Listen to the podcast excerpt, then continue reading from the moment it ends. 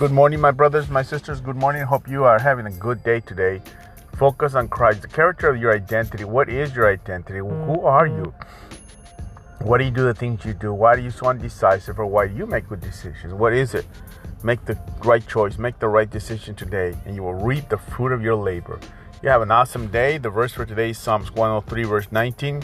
The Lord has made the heavens his throne. From there he rules over everything. Over you, over me. He was a whole over everything. Today we have prayer at 7 p.m. Do not stay home. I don't know how many times I have to tell you, don't stay home.